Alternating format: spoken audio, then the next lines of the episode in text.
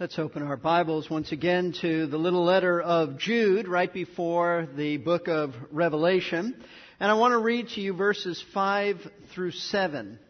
Jude writes, Now I desire to remind you, though you know all things once for all, that the Lord, after saving a people out of the land of Egypt, subsequently destroyed those who did not believe and angels who did not keep their own domain, but abandoned their proper abode.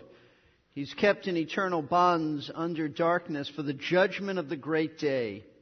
Just as Sodom and Gomorrah and the cities around them, since they, in the same way as these, indulged in gross immorality and went after strange flesh, are exhibited as an example in undergoing the punishment of eternal fire. Tonight, as we continue our study of Jude, we have come to one of the most sobering passages of the entire letter. It's a very brief letter. But not only is it one of the most sobering passages of Jude, it's also one of the most sobering passages of Scripture. Because in the verses that I just read to you, Jude gives three examples of God's judgment upon those who in the past rebelled against him. These are all apostates. In verse 5, he speaks of God's judgment upon the Israelites in the wilderness who wandered for nearly 40 years because of their unbelief. They were apostate, and God punished them by death. They eventually died in the desert. In verse 6, Jude speaks of divine judgment of eternal bonds for fallen angels, demons who revolted against God in following Lucifer, who is also Satan.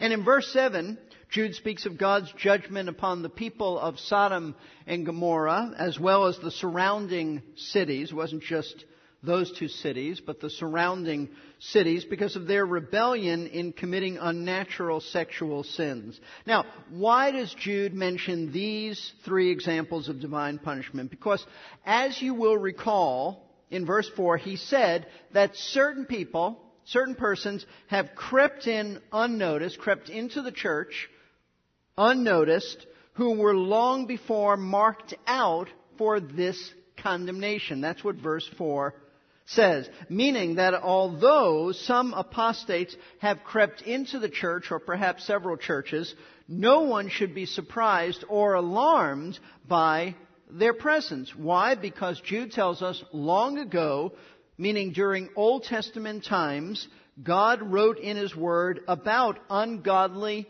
men like these coming in the midst of his people, and he spoke about their condemnation. In other words, the Old Testament scriptures speak about apostates infiltrating the community of believers, and one of the things that the scriptures say about them is that these individuals will be condemned and judged by God. So, having stated that there is coming a day in the future when these ungodly men who have brought great harm to the people of God and have attacked the truth, in Jude's day, he says, understand they will be divinely judged at some point.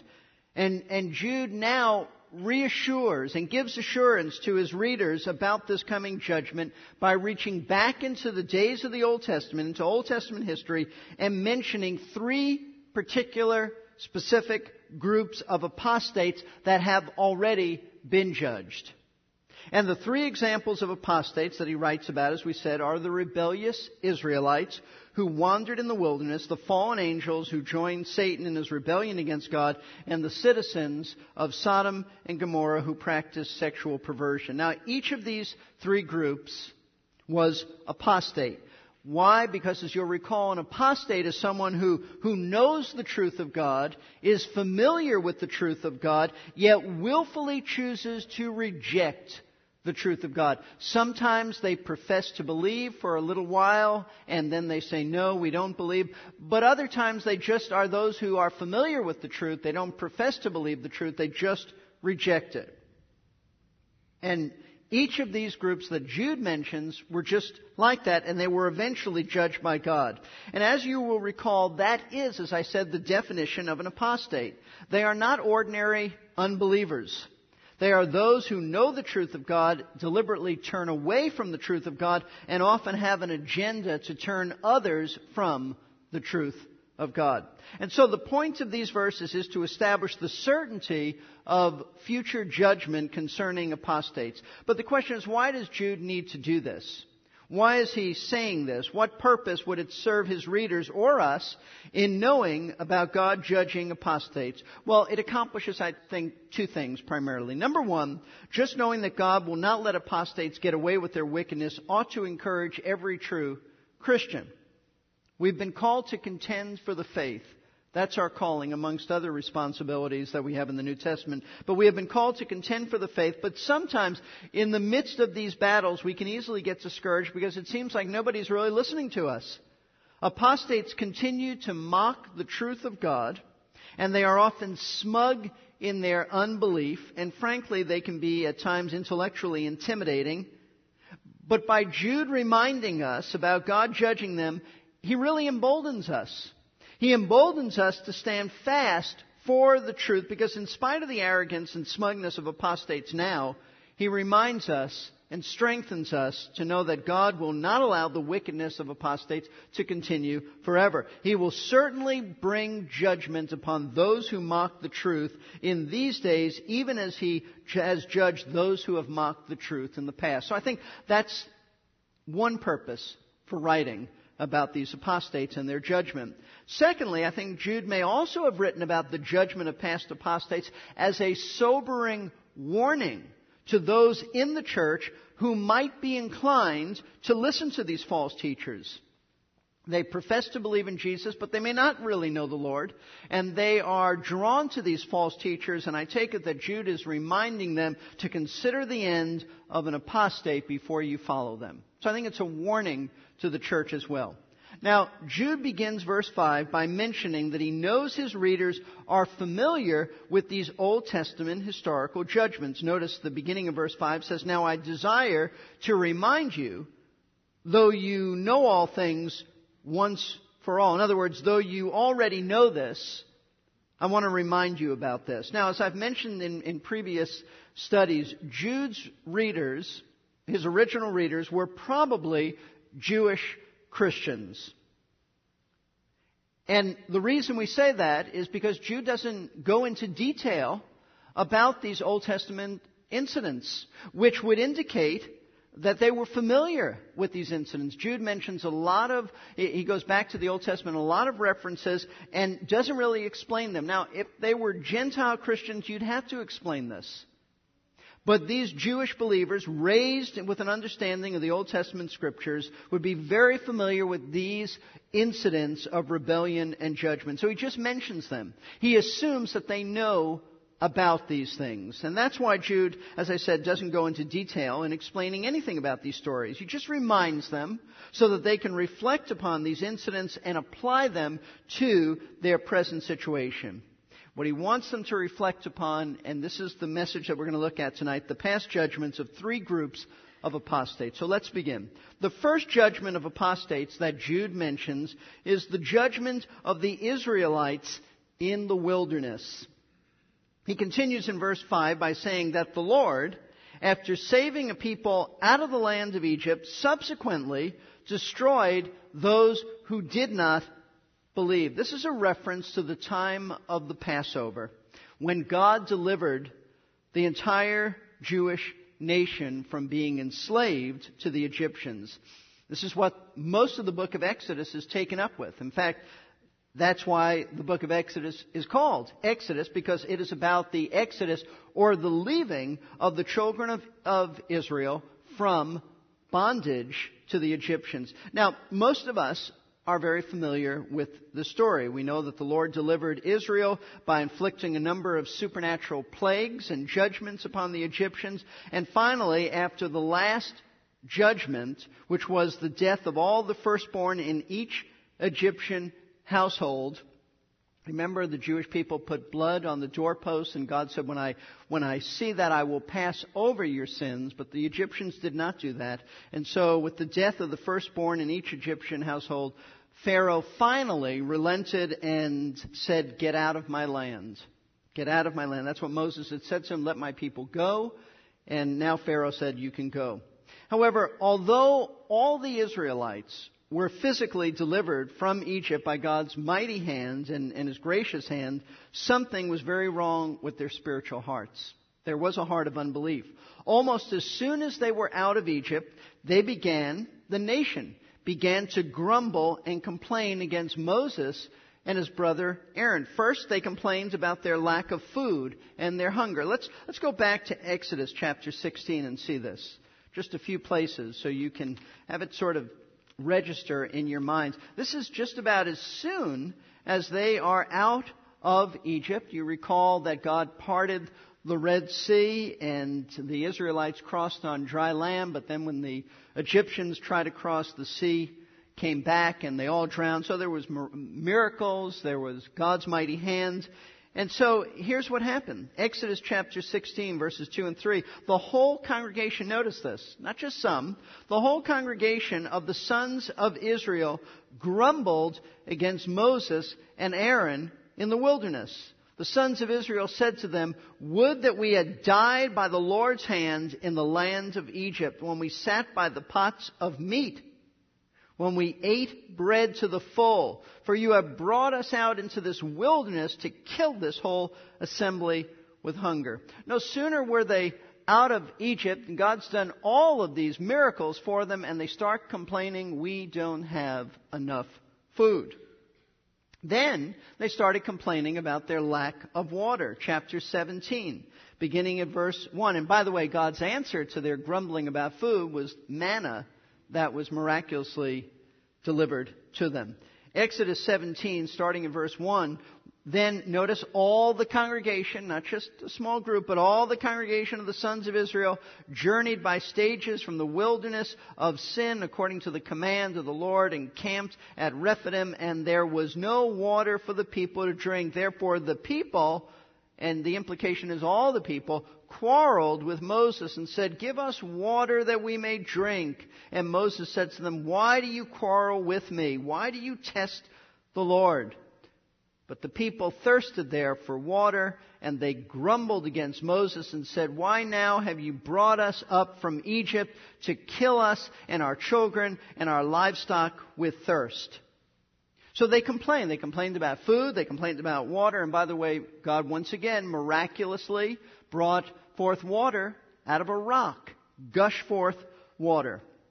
Then, after that, when Moses was told by God to go up on Mount Sinai where he was to receive the Ten Commandments, what were the people doing? They turned to idolatry, led by Aaron. And so the early history of the chosen nation was one of, of just sinful, constant grumblings. Why? Because they did not believe God's word. That was their sin. That's what Jude says. That's what the Hebrew says, by the way. He had promised, the Lord had promised to bring them to a land, he said, flowing with milk and honey. He had promised that he would settle them in the land, that they would possess this land, they could drive out the people who lived there, and all he wanted out of them was their trust and obedience. But they refused to trust him. Even though he had performed all of these powerful miracles on their behalf, as I said, parting the Red Sea, drowning Pharaoh and his army in the waters, giving them manna to eat every day, bringing forth water from a rock, on and on it goes. And their continual and hardened hearts of unbelief finally came to a head when they stubbornly refused to believe that God would defeat the Canaanites who had occupied and who were occupying the promised land. Look at Numbers, just two books over. Numbers 14. Now remember, God said, I'm giving you this land. God promised Abraham the land and his descendants, and now they are delivered from bondage in Egypt. Go, the land is yours, possess it. Moses had sent some spies into the land to check out the land. And remember what all the spies but Caleb and Joshua said. All the spies said, we're like grasshoppers compared to these people. We're small. They're giants. We'll never defeat them. And so we pick it up in verse 1 of chapter 14. Then all the congregation lifted up their voices and cried, and the people wept that night. All the sons of Israel grumbled. Notice once again they're complaining and grumbling against Moses and Aaron, and the whole congregation said to them, Would that we had died in the land of Egypt. Boy, they say that a lot, don't they? Or would that we had died in this wilderness. Why is the Lord bringing us into this land to fall by the sword? Our wives and our little ones will become plunder. Would it not be better for us to return to Egypt? So they said to one another, let us appoint a leader and return to Egypt. I mean, folks, this is just wickedness. It's unbelief. At every step of the, of the way, God met them miraculously. And now they're complaining again. We didn't have food, He provided food. We didn't have water, He provided water. Now, we can't defeat them. Let's go back to Egypt. Let's get a new leader for us. It would have been better to just die in the wilderness than be, be tortured and killed in the land of Canaan. And in response, God finally had it, and He punished the people. Chapter 14, starting at verse 26. The Lord spoke to Moses and Aaron, saying, How long shall I bear with this evil congregation who are grumbling against me? I have heard the complaints of the sons of Israel which they are making against me. Say to them, As I live, says the Lord, just as you have spoken in my hearing, so I will surely do to you. Your corpses will fall in this wilderness, even all your numbered men, according to your complete number, from twenty years old and upward, who have grumbled against me. Surely you will not come into the land in which I swore to settle you, except Caleb and Joshua. Your children, however, whom you said would become a prey, I will bring them in, and they will know the land which you have rejected. But as for you, your corpses will fall in this wilderness. What he's saying is everybody 20 and older will die. That generation will die out. And all those who are under 20, your children who you were afraid would be slaughtered in the land of Canaan, they'll possess it. But you will wander in this wilderness until you die out. So they were condemned.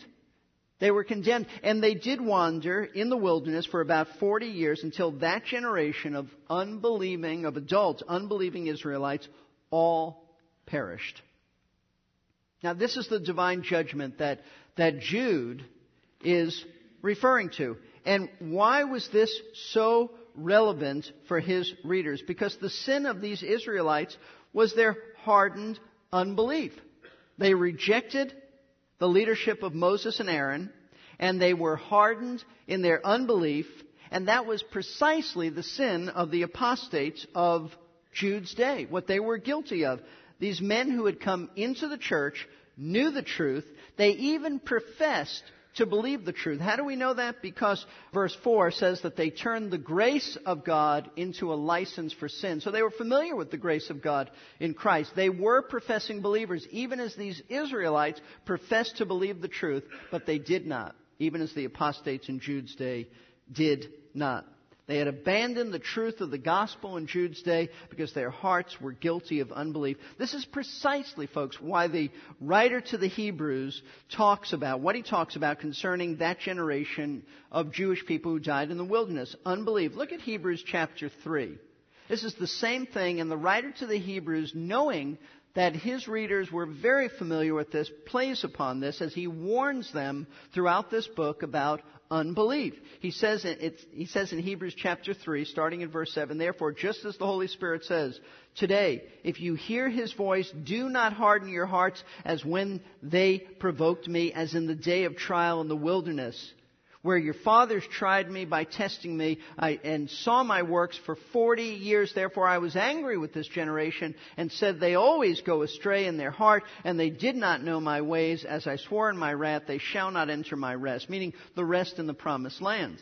Take care, brethren, the writer says, this is his application, and it's valid for us as well, that there not be in any of you an evil, unbelieving heart that falls away from the living God. Now, he's not talking about those who, who know Christ and then you can lose your salvation. He's talking about those who are familiar with the truths, these Jewish people, that Jesus is the Messiah. They have a familiarity, but they've never made a commitment to Him. He says, Beware lest your heart be like that, that you fall away from the living God, you who know the truth, but continue to harden your heart. He says in verse 13, But encourage one another day after day, as long as it is still called today, so that none of you will be hardened by the deceitfulness of sin. Don't hang around the truth without committing yourself to the truth, or you will harden your heart. For we have become partakers of Christ if we hold fast the beginning of our assurance firm until the end. A true believer continues in the faith, is what he's saying. While it is said today, if you hear his voice, do not harden your hearts as when they provoked me. For who provoked him when they had heard? Indeed, did not all those who came out of Egypt led by Moses? And with whom was he angry for forty years? Was it not those who sinned, whose bodies fell in the wilderness? And to whom did he swear that they would not enter his rest, but to those who were disobedient? So we see that they were not able to enter because of unbelief. Then he goes to chapter 4 and he says, Therefore, let us fear while the promise remains of entering his rest. Now he's talking about the rest of salvation.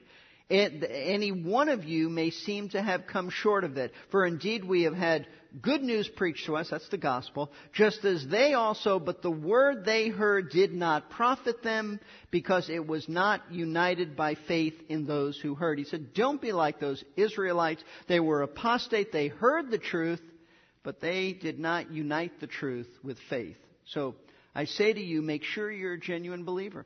Make sure you're not simply familiar with the gospel, but that you really have a genuine commitment to Jesus Christ. So the first judgment of a group of apostates that Jude tells the church about is the Israelites in the wilderness. They were in the sin of unbelief.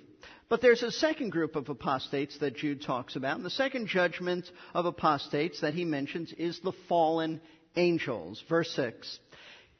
He writes, And angels who did not keep their own domain, but abandoned their proper abode, he has kept in eternal bonds under darkness for the judgment of the great day. Now, Jude mentions the rebellion of a group of angels, those mighty created creatures, who once served God, but decided to join Lucifer in rebelling against the Lord, which Jude refers to in their rebellion as abandoning their proper abode, meaning they did not keep their positions of authority, but they fell. That's why we call them fallen angels or demons. And now, because of their rebellion, they are experiencing, Jude tells us, divine judgment by being kept, he says, in eternal bonds under darkness, waiting for the final sentencing of God's judgment. Now, I want you to know that there are many Bible teachers, Bible teachers I deeply respect, who believe that what Jude is referring to is a time in history when angels had sexual relations with women. And they would point us to Genesis chapter 6, verses 1 and 4, claiming that this is the background, this is what Jude is referring to. So let's turn there. Genesis chapter 6. If you want more on this, we have tapes and CDs when we covered this as a church several years ago. Genesis chapter 6, starting at verse 1. This is about just before the time of the flood. Now it came about when men began to multiply on the face of the land, and daughters were born to them, that the sons of God saw that the daughters of men were beautiful and they took wives for themselves, whomever they chose. Then the Lord said, My spirit shall not strive with man forever, because he also is flesh. Nevertheless, his days shall be 120 years. The Nephilim were on the earth in those days, and also afterward, when the sons of God came into the daughters of men, and they bore children to them. Those were the mighty men who were of old, men of renown. Now keep your place, if you will, in Genesis. And so those who embrace this view as I said, very, very wonderful, many wonderful Bible teachers. They would point us to Genesis chapter 6, claiming that what we have here, that the sons of God, they would say, they interpret as fallen angels who took on the form of human bodies, males, and had sexual relations with females and produced a race of violent giants. That's the thought here, not just giants, but violent giants on the earth called the Nephilim. And as a result of this wickedness, as we read on, read on in Genesis, God sent the flood in the days of Noah to wipe out everyone. Now, this is a very popular view among, as I said, many respected evangelical Bible teachers. But personally, I, I think it's wrong. I, I don't agree with this, and I think it, there are some serious interpretive flaws and issues to deal with. So let me tell you some of my problems with this view, and then I'll tell you what I think Jude is talking about. First of all, there is no evidence in Scripture that angels have the capacity to have sex and produce children. There is no evidence, unless this is the only passage, and I think that's pretty flimsy to base it on this. They are spirit beings. They are not flesh and blood. In fact, Jesus said in Matthew 22 verse 30 that angels don't marry or have sexual relations. He said that's the way we're going to be when we are in heaven. And he used the angels as an example. Now, it's true that we, that we read in the Bible that at times angels took on the appearance of humans. But these are only appearances. Unlike Jesus, who was a real man through the incarnation, angels are not real people. They may have looked like real people, but they aren't real men. They are not real men with the capacity to have sexual relations with females. So I think that's one reason that this interpretation is on very shaky ground. Second, when we look at why God destroyed the earth with the flood, the Bible specifically states in Genesis that it was because of the sin of humans, not angels.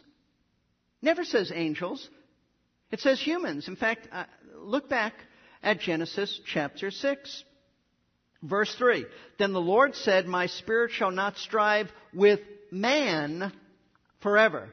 Not demons, not angels, but man because he's also flesh. Nevertheless, his days shall be 120 years. We read in verses 5 and 6 Then the Lord saw that the wickedness, notice this, of man was great on the earth, and that every intent of the thoughts of his heart was only evil continually. The Lord was sorry that he had made not angels, but man on the earth, and he was grieved in his heart.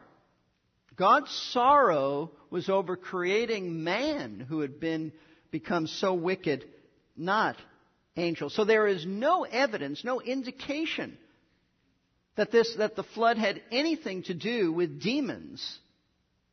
God poured the flood out on the earth because of man.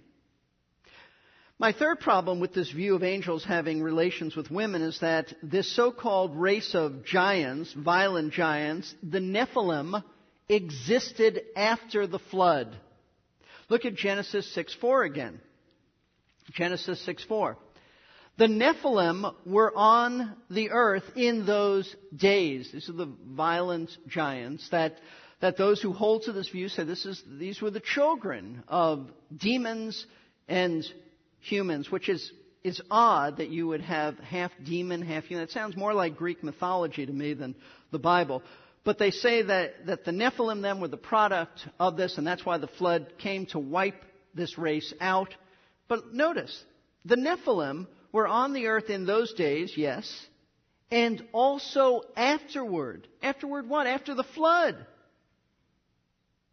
Now, think with me for a moment. If the purpose of the flood was to wipe out this race of violent demon humans, then why are they still on the earth after the flood? If the fallen angels theory is right, then there must have been a second invasion of these demons upon women after the flood if you have the Nephilim later on, and Scripture says nothing about that. In fact, nobody says anything about that. I think the very best explanation of Genesis chapter 6, and I think this is what Genesis is referring to. I think the best explanation of the sons of God and the daughters of men, and the most natural way to understand Genesis, is that the sons of God are those in the godly line of Seth. That's Adam and Eve's son. And the daughters of men are the ungodly line of Cain's descendants. And these two groups began to mingle. It'd be like believers marrying unbelievers. And the lines were crossed, and the result was widespread godlessness on the earth to the point that there was only Noah and his family of all the people on the earth who were believers. And that's why God wiped out the earth with a flood. Now, I take it, and by the way, let me just say this that, that when Moses wrote Genesis, Moses lived about 1500 BC. Jude is written probably uh, about uh, 70 AD there, thereabouts, maybe before, maybe, maybe after. When Moses wrote Genesis, if, if people didn't have Jude, Bible teachers didn't have Jude, I don't think anybody would look at Genesis chapter 6 and conclude about demons, unless they had Jude, which they think verifies that. So for 1500 years plus, people believed and looked upon this and said, you know, the most natural reading of this, the sons of, of Seth, the children of Seth, the children of Cain. There, there's just nothing in the context to indicate anything other than that, and yet that's what's held to because they say Jude verifies this. Now, Let's think about what Jude is, is talking about If we go back to Jude. I take it that Jude, verse 6, is simply telling us that God has judged those angels who joined Lucifer in his original rebellion against God. This would go back to Isaiah 14, verses 12 through 15, when Lucifer said, I will be like the Most High. Lucifer was not content to be an exalted angel. He wanted to be like God. And God said, You have fallen. You have fallen. You're through. His pride was lifted up against the Lord in rebellion to God's authority. And Revelation 12, verse 4, seems to indicate that one third of all the angels followed the devil. You can look that up on your own. But Revelation 12:4 seems to indicate that one third of all the myriads and myriads of angels followed Lucifer, and they are now known as fallen angels, or as I said, demons. And Jude's point is that God now holds these apostate angels in judgment, which Jude describes, if you look at verse 6, as kept in eternal bonds under darkness for the judgment of the great day. Now, what does Jude mean by this? Well, he really doesn't give us any explanation beyond these words, which reveal, these words reveal, that these angels, who once resided in heavenly places, now are confined to darkness, prisoners in chains, awaiting the final sentencing of their eternal punishment from God. Now, those who support the belief that these are the demons who had relations with women would say that these are the demons confined because scripture does say that, that Satan and fallen angels, other fallen angels, roam the earth. Satan walks about like a roaring lion seeking whom he might devour. So they would say, yes, this validates our point because not all angels roam the earth. There are some who, who are confined. And, and that's, that's a very good point. I don't have a great answer to that, except that Jude doesn't give us a whole lot of details. So it would seem to me, and I don't know why, that, that certain angels are confined to these chains and others are not. But just because I don't have an answer doesn't mean there isn't an answer. I think the weight of evidence is on what I told you tonight, but um, we know that during the earthly ministry of Jesus, we, we know that there were demons who pleaded with him not to send them to this pit of darkness. So there are some who are at the pit of darkness and others who are not. Why? I don't really know. Now, regardless of how you interpret the, the act of rebellion on the part of the angels, whether you take the demon uh, and women relations theory or you take this other that I'm, I'm pointing out to you. Understand this. Don't miss Jude's main point. Don't miss his, his message. And his message is this not only is he recalling a historical event in which God punished these apostate angels for their rebellion, but he's also letting believers know that God will punish those apostates in their midst who are just like these fallen angels. That's the point. How are they just like these fallen angels? You'll see as we get more into our study of Jude, but they were arrogant, selfish, these apostates in Jude's day. And apostates are always like this arrogant, selfish, knowing the truth but rejecting it, lifted up with pride and an air of self importance. Let those who act like this in the church beware of God's coming judgment. He punished the angels, and he will punish them, even if today's apostates think that they can get away with their rebellion. That's the primary message that Jude is saying. You can't get away with it. God punished even these exalted creatures known as angels, so don't think that he won't punish apostates of all ages. So Jude is mentioned two times in history when God specifically punished some apostates, the Israelites in the wilderness because of their unbelief, the fallen angels because of their pride. And now he mentions a third group of apostates that God judged, the people of Sodom and Gomorrah. Verse 7. Just as Sodom and Gomorrah and the cities around them, since they in the same way as these indulged in gross immorality and went after strange flesh, are exhibited as an example in undergoing the punishment of eternal fire. Jude turns to a very I find very interesting example of Old Testament apostates who were punished. He tells us about the men of the cities of Sodom and Gomorrah as well, he, he adds, the cities, some other cities around them, who were punished by God because of their gross immorality of their homosexual behavior. Now, what makes Sodom and Gomorrah such an interesting example of apostasy for Jude to use is that by definition, apostates are those who have had some exposure to the truth of God and reject it. So how did the pagan citizens, they were not Jewish, how did these pagan citizens of these ancient cities know the truth of God? We understand about the Israelites, we understand about the demons, but how did these people of Sodom and Gomorrah know? Well, I want, I want to quote from a book written by John MacArthur, actually many years ago, a little book on Jude. I think it's called uh, Beware of the Pretenders, in which John says this The destruction of these cities probably occurred about 450 years after the flood, when at least one of Noah's sons, Shem, would have been still living. He goes back to Genesis 11, verses 10 and 11 to verify that. Since this was about 100 years after Noah's death, Genesis 9:28, people would have known about his years of preaching God's truth. Remember, Peter says that Noah was a preacher of righteousness.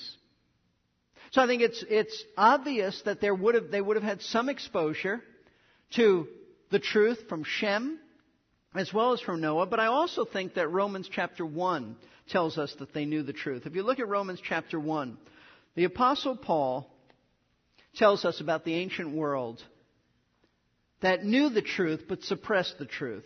He says in chapter 1 verse 18, For the wrath of God is revealed from heaven against all ungodliness and unrighteousness of men who suppress the truth in unrighteousness. Now, he says in the ancient world, and I, I think he's talking about this, this era of Sodom and Gomorrah. In the ancient world, he said there are people who know the truth and yet they suppress it. To suppress it means to hold it down, to not embrace it.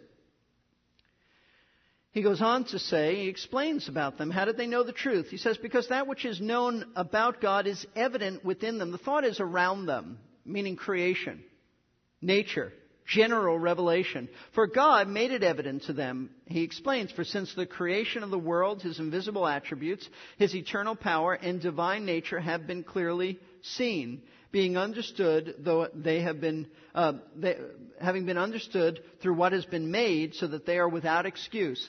The people in the ancient world, true, they didn't know the gospel, but they had plenty of revelation about God's power, he says, his divine nature, some of his invisible attributes. They, they knew enough, they were given enough light about God to embrace the truth. But what did they do? Verse 21. For even though they knew God, meaning they knew about God, they did not honor him as God or give thanks, but they became futile in their speculation, and their foolish heart was darkened. When they should have been theologians, they became philosophers. They rejected the truth. Professing to be wise, they became fools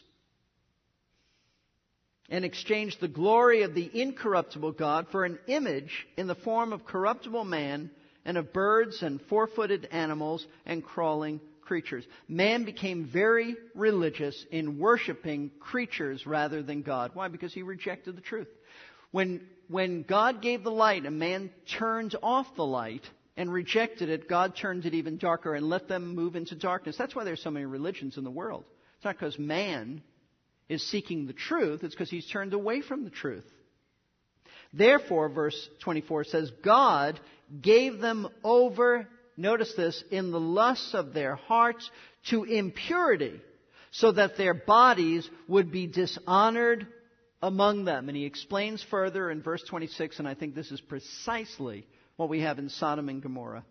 For this reason, God gave them over to degrading passions, for their women exchanged the natural function for that which is unnatural. It means women having relations with women. And in the same way also the men abandoned the natural function of the woman and burned in their desire toward one another, men with men committing indecent acts and receiving in their own persons the due penalty of their error. Then look at verse 32, which sums it all up. He said, And although they know the ordinance of God, meaning folks, they know the truth, they know this is wrong, they know what they've done is wrong, that those who practice such things are worthy of death. They not only do the same, but they also give hearty approval to those who practice them.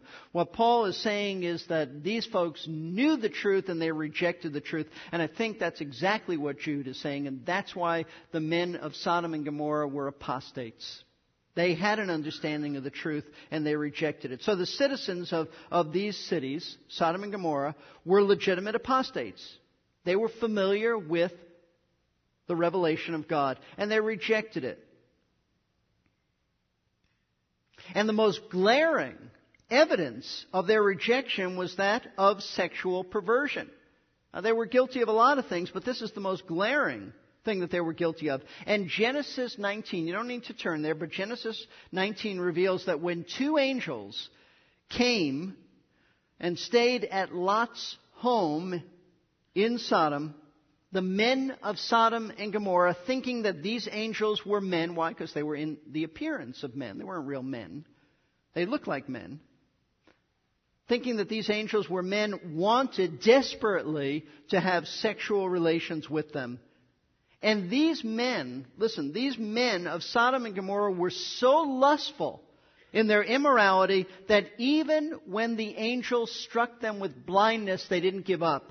Genesis 19:11 says that they wearied themselves trying to find the doorway. This is not the doorway to get out. This was the doorway of Lot's home to get in. Blindness didn't even deter them. Now, in all fairness, I want to say there are some Bible teachers who say that Sodom and Gomorrah's sin of sexual immorality proves that the fallen angels had sexual relations with women in the days of flood. They go back to this, and their reasoning is that when Jude says in verse 7, notice, that they, in the same way as these, indulged in gross immorality and went after strange flesh, the they, they say, that he's referring to are the fallen angels, and the strange flesh that they went after are the daughters of men. So they say, well, it's very similar. Jude is just comparing the angels and their sexual immorality to the men of Sodom and Gomorrah. The angels went after strange flesh, that is human, humans, and it would be strange flesh for the men to go after other men. But I don't think that's what Jude is doing. I don't think he's tying the homosexual behavior of the citizens of Sodom and Gomorrah with the fallen angels. Let me give you another translation of this verse in Jude by Lenski, a leading Lutheran scholar. I think you'll see what Jude is teaching.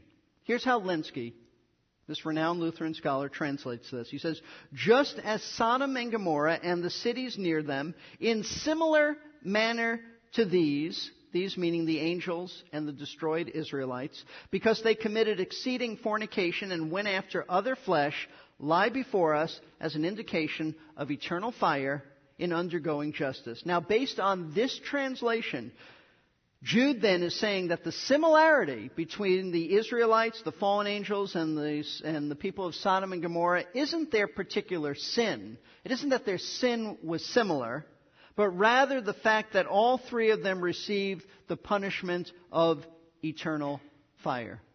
That is eternal damnation. In other words, God has dealt in the past with apostates by eternal punishment, and he will deal with the present apostates by condemning them to hell as well. It is interesting to note from the scriptures that the destruction of Sodom and Gomorrah, remember by fire and brimstone, which is a picture of eternal fire, is mentioned 23 times in the Bible.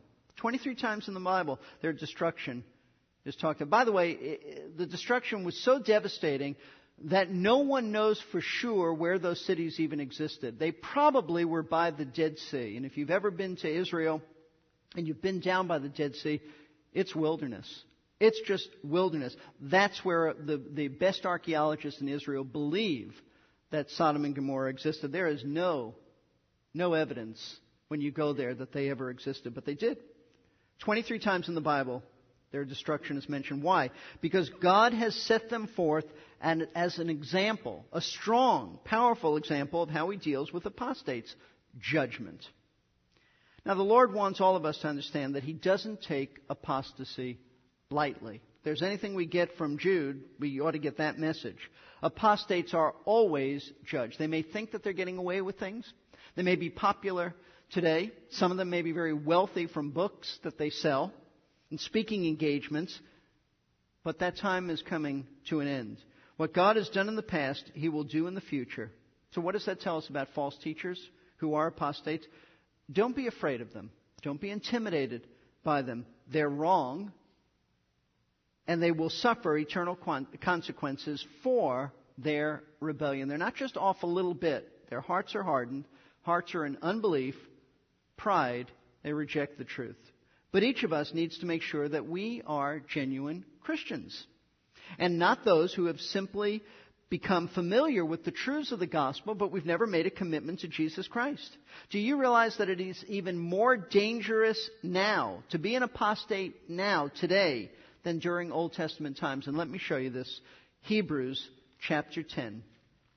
Just stick with me for a few more moments. Hebrews chapter 10, starting at verse 26, our writer is telling us that it is more dangerous to be an apostate now because of the truth of the gospel than it was even in Old Testament times because of the powerful message of the gospel.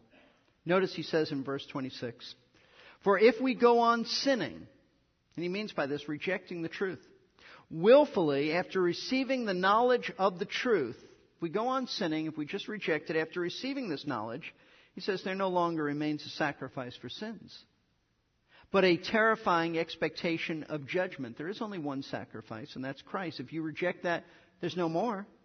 But a terrifying expectation of judgment and the fury of a fire which will consume the adversaries. Anyone who has set aside the law of Moses dies without mercy on the testimony of two or three witnesses. You reject the law of Moses, you were a Jew back then, you would have no mercy. You would die. How much severe punishment, he says, do you think he will deserve who has trampled underfoot the Son of God and has regarded as unclean the blood of the covenant by which he was sanctified and has insulted the Spirit of grace? Said, if you think it was rough to reject the law of Moses, what do you think of rejecting the Son of God? Much more severe punishment. Verse 30. For we know him who said, Vengeance is mine, I will repay. And again, the Lord will judge his people. And then he concludes, It is a terrifying thing to fall into the hands of the living God. So if you have never committed your life to Christ, then make sure you do so today before it's too late. It is a terrifying thing to fall into the hands of the living God. Let's pray. Lord, this is indeed a sobering passage of Scripture, and I thank you that it's so sobering. I pray that you'll use your word tonight to, first of all, encourage those of us who are doing just what Jude tells us to do, contending for the faith. And sometimes, Lord, we speak to those who have rejected the truth. They know the truth, they try to intimidate believers and mock the truth I, and they scoff at it. I pray you'll encourage us that there is a day coming that you will, in righteous judgment, deal with apostates. May we be encouraged by that. But I also pray that we'll be warned that each of us will make sure that we really know you, that there is a commitment to the person of Christ, and that we have not just been, become familiar with the truth about him, but we really know him.